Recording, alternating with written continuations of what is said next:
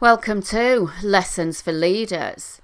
This week I'm sharing some insider secrets and top tips and information about the conversations that I've been having and sharing some of the trends that I've seen, some of the issues that people are telling me that they are seeing when I have chats and conversations with them.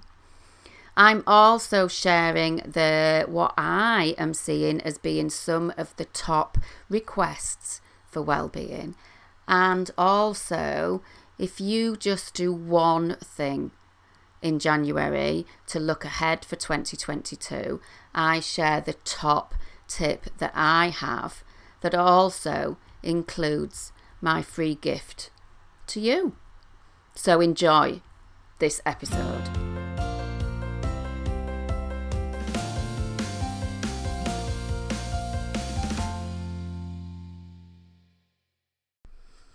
Welcome to the Lessons for Leaders podcast. Each week, I bring you lessons, learnings, tips, and advice to enable you to lead with ease in business without the stress, doubt, and overwhelm so that I help you to increase your performance, to be resilient, and thrive in life.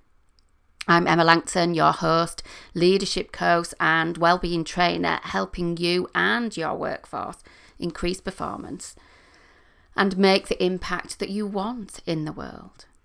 Now, I've had a few emails and calls recently from people who are finding things really difficult and know that those difficulties are affecting their performance and affecting them individually. People are getting in touch for their own help because they're feeling burnt out, stressed, overwhelmed, and finding that their work and lives are unsustainable. I've also got people talking about wanting to leave their professions especially a lot of HR people, but not exclusively, because it's all feeling too much. So, Neve, a HR manager, said, I was in a difficult position job wise and mentally, and Emma was a welcome listener who provided sound support and advice and helped me to reframe my issues and how to approach them.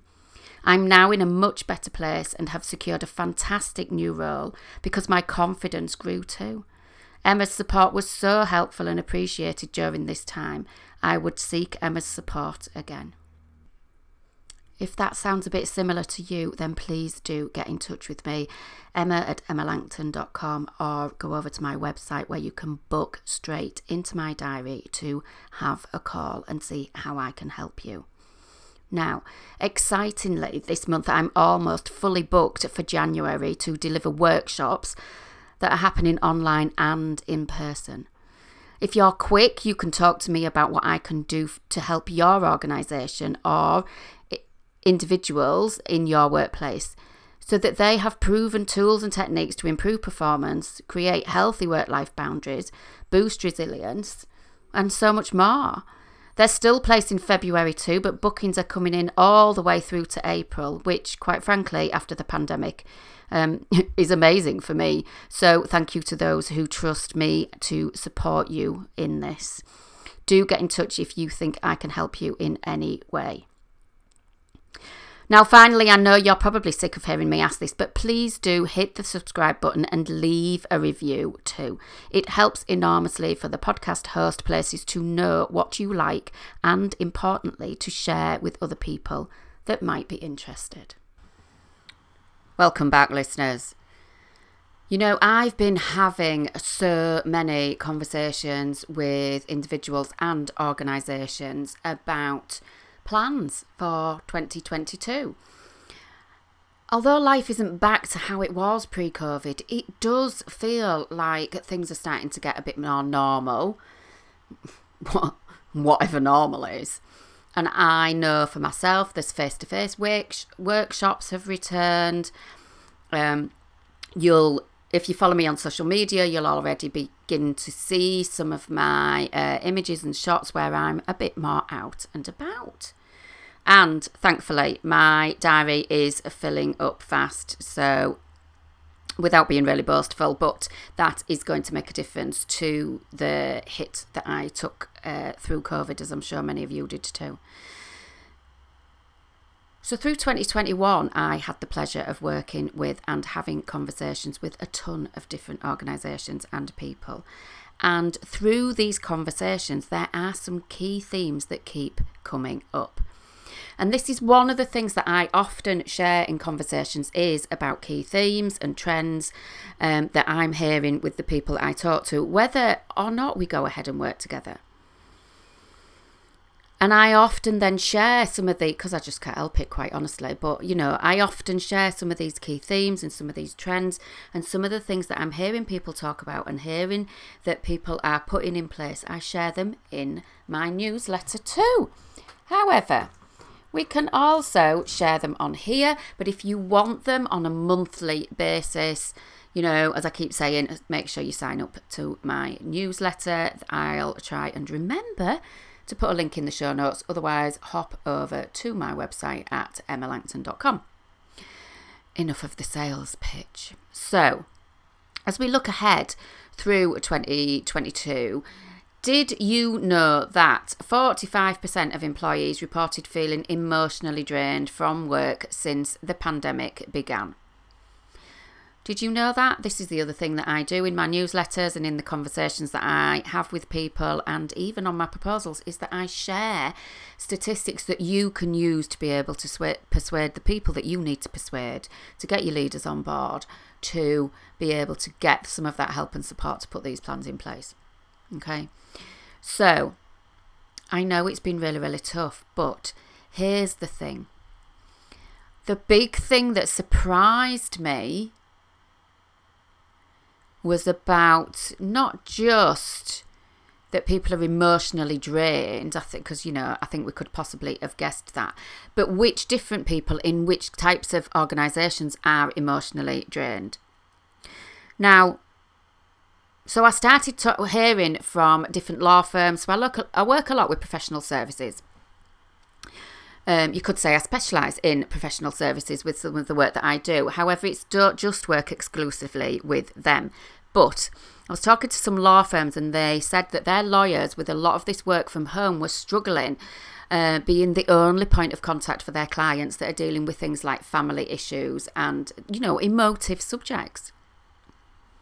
And of course, they were not in the office as much and they had a concern about almost like the work life being in the home and the kids are around and things, but also that people are not have not got that support network, which I always talk about it being hugely important.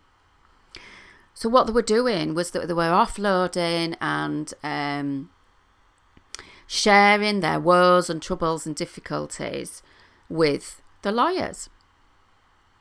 And then the lawyers were struggling you know, with the offload of all of this, they're not trained to, um, you know, be like somebody's counsellor or therapist. But it was really hard for them. At the same time, I was having conversations with a couple of housing organisations who also, because all housing organisations have, uh, a lot of them have their social housing sector, their people were dealing with um, customers or tenants who had a lot of mental health and negative and emotive conversations. Uh, with things that they were dealing with and um, what they were having to cope with, even just on the phone. So they were also emotionally drained. But it wasn't just emotionally drained from the pandemic, it was emotional uh, drainage. Is drainage the right word? Never mind. Um, they felt emotionally drained from other people's stuff. So, other people's baggage. So, something that I often used to talk about with when I ran my adoption support group for you know, for obviously, if you haven't heard me before, then um, I adopted my two kids 15 years ago, and um, in part of that time, it, it, was difficult. There was a lot of emotional baggage and offload. But I set up a support group for adoptive parents, and this was something that we used to talk about and we used to have to guard against because we're living with these kids with emotional stuff and mental health issues. And so, what I heard within that was it's kind of the same thing. So then I used that personal knowledge and my professional knowledge because I originally trained as a therapist and then coaching and then training to create a workshop about handling emotional offloads and baggage. Now, formally, it's known as compassion fatigue. It's often called the cost of caring. But this one hour workshop then gives people tools and tips and different perspective so that it prevents your people from absorbing the pain and the struggle and that emotional baggage of clients, customers, tenants, whatever. But it also means that your people don't end up burnt out or ill from the effects of those negative emotions. Okay? So that was the biggest surprise in kind of 2021. But I've already got four of these workshops booked, and we're only on the third week in January. Um, I'm still having calls with organisations about what they want to do for 2022. Um, but there's already four of these sessions booked for different organisations. So if you are still thinking about what your wellbeing plan looks like, what support you need to give to your leaders, definitely give that some consideration. It's not just going to be in law and housing organisations that this is going to affect your people. The reason that I'm having these conversations as well, so the next thing really that I, is probably, you know, what you might want to be looking at too for 2022 is about creating a well-being plan. Organisations are now moving away a lot from doing the kind of reactive stuff and what I've been calling sticking plaster stuff. We have loads of organisations uh, that I've been talking to who have been saying things like um, that their people are struggling in some shape or form, that um, staff are exhausted, that there's low mood, people are still not turning off, they're still not coping with those boundaries, or they've got so much work that they're working early mornings, evenings, weekends. But people are also noticing that teams are feeling negative and complaining.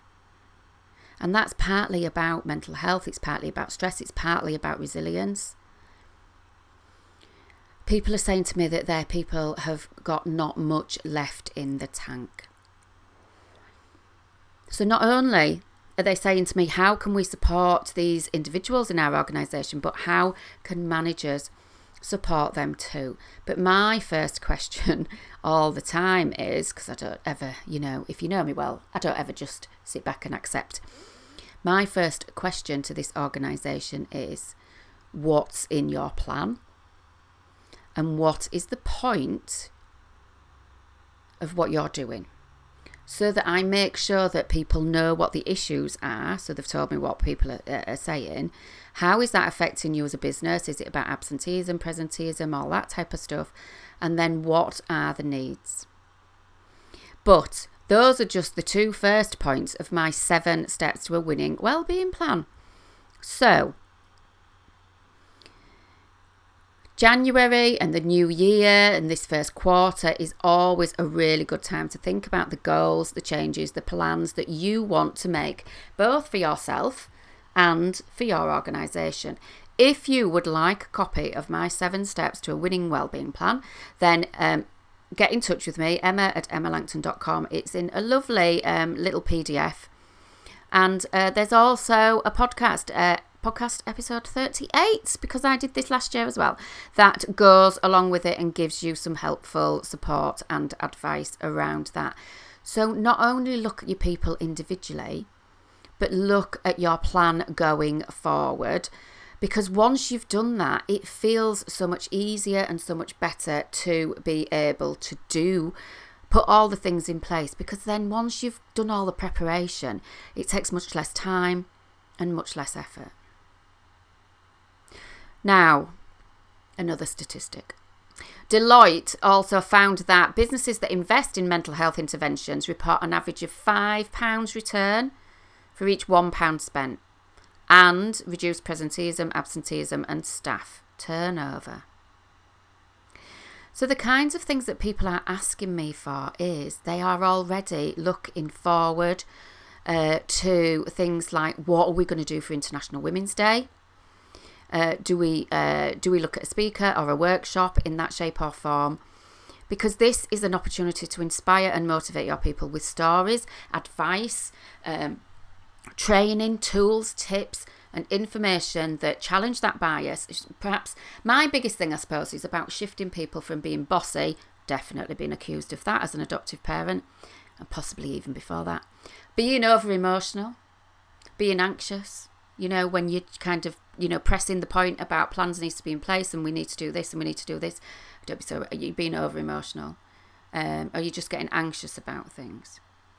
So I talk to people about how they can be assertive and how they can speak like a leader or, you know, be confidently assertive and, um, you know, motivate teams and things like that by sharing personal and professional stories of adopting my children, how you can stand up to people that you know can sometimes feel like you've got the pa- they've got the power over you that you can advocate for these kids or for yourself or for your teams how you can cut through red tape. About that assertiveness you know as well as the managing stress and enhancing resilience both in yourself and with the people around you just as I did with myself my family and my team so, if you're interested in talking to me more about that, where these uh, speaking sessions can be tailored to what it is that you need as an outcome, let me know. Because I'm already having conversations about that. And if you want to get things in place and be able to promote it really well, definitely get in touch. The other things that I'm talking to people about are healthy boundaries still. Even though people are going to be going back into work, there's people are still struggling to manage that that balance. As I've said, people are still working long hours, not switching off, etc. I just did a workshop on uh, healthy boundaries on uh, Tuesday. And um, somebody said to me, Emma, I need you sat on my shoulder. Bless them. That's harsh, isn't it? However, um, the poor thing was struggling. So we still need to work on healthy boundaries. I'm doing a series of six workshops for York Minster so that all of the attendees have effective tools and techniques to enable them to adapt more positively because they were picking up on low mood and struggles and the changes that have been hit since the pandemic. So you maybe you want to look at the ramping up the resilience. Enhancing mental well-being is brilliant for ensuring that people have the tools to really to help themselves so that your leaders pick up less of the stuff. But as well, I do one specifically, and this is not mental health first aid, that you know, this is just this is workshops. But I also do one that is helping managers to know how to handle people, how to talk to people, because I've had people come to me that say, We're doing loads of great work. And then they've gone to the managers, and then the managers have gone, But we don't know what to say. When they come and say, I'm struggling, I'm like, I don't know what to say to you, I don't know how to handle it don't know how to have that conversation. So make sure that you're still equipping your leaders to know how to have those conversations. Stress Awareness Month is coming up in April. There's already bookings coming through for that. Outside of that, certainly with some of the uh, friends, uh, business friends, uh, colleagues, and other trainers that I do talk to regularly and would highly recommend, the other areas of focus is on menopause. There's a couple of people I can recommend for that. On things like um, self promotion and male allyship, I can recommend a couple of people for that too.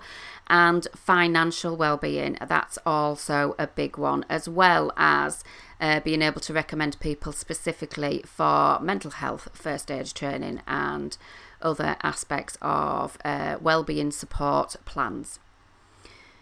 So that's quite a lot on well-being, but there's also uh, leadership support as well. So there's um, more information coming through to me and more requests for me to be able to go back now to supporting and enhancing leadership performance, so that they can either support themselves or support others as well.